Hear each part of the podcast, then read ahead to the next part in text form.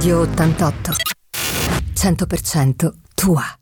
Il tweet del lunedì di Donato Di Ponziano. Cari amici di Radio 88, eccomi qua con il tweet del lunedì. Siamo in eh, zona gialla. Non è allerta gialla, non è il tempo che cambia. No, no, no, assolutamente. Si tratta della costante striscia gialla che ci accompagna sulla nostra autostrada dei fiori, indicante i soliti lavori in corso, infiniti. In verità i fiori li dovremmo ormai portare sulla tomba di questa infelice arteria stradale che ormai da anni non riesce più a garantire una sua normale percorrenza. All'interno poi di quei tempi che uno si aspetta, quando peraltro paghi e paghi anche caro. Invece i tempi in coda aumentano sempre di più e aumentano sempre di più come le tariffe.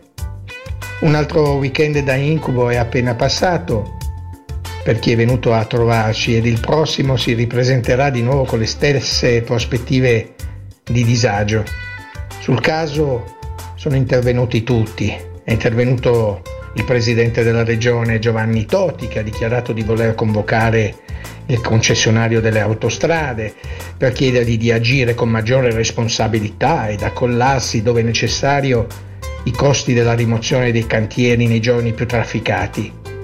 Toti, quando parla, afferma che non è possibile tollerare errori di programmazione sui cantieri che squalificano una regione che sta trainando addirittura la crescita dell'Italia. Non possiamo far pagare ai nostri turisti gli errori di programmazione del passato di chi gestisce le nostre strade, questo dice Toti. Diciamo che noi pensiamo che sia un leitmotiv che si ripete e non si sa più come considerarlo in verità, perché sarà finalmente la conferma di una sua reazione da pugni sul tavolo per la costante mortificazione della nostra pazienza di fruitori dell'autostrada? Sarà quello? O sarà magari una delle tante rimostranze rimaste inascoltate? O rimarrà soltanto un semplice auspicio oppure una dichiarazione di circostanza?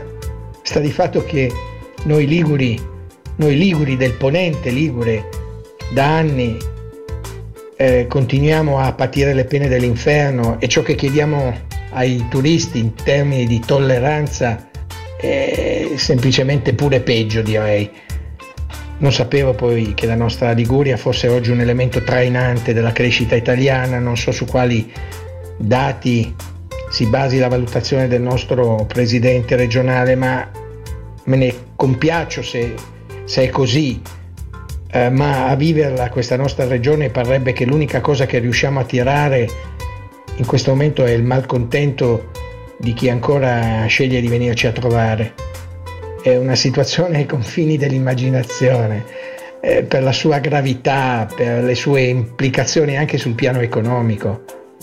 Si ripresenta nello stesso modo da ormai tanti anni. Il primo incolonnamento lo troviamo da Savona a Spotorno, prima barriera.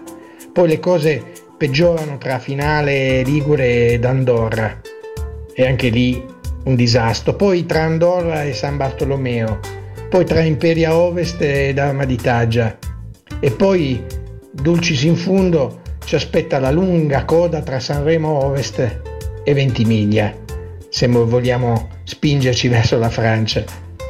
L'ultimo serpentone di coda che ci siamo dovuti sorbire è stato più lungo di 40 km. Il problema purtroppo si riflette negativamente anche sull'Aurelia, la cui percorrenza è diventata pressoché impossibile. Avete poi magari provato a passare dal Colle di Nava per andare a Torino? C'è veramente da ridere. Una coda di camion che spesso, spesso si bloccano eh, su una strada che non, non, fu certa concepita per far passare eh, i tir eh, in eh, doppia circolazione una volta si andava al Nava per prendere un po' d'aria buona, io mi ricordo quando ero bambino si andava in, Colonia al Nava. Oggi non è più così, ma non preoccupatevi, vedrete che con l'ennesimo dichiarato intervento del, preside- del Presidente le cose cambieranno sicuramente. al prossimo tweet. Radio 88. 100% tua.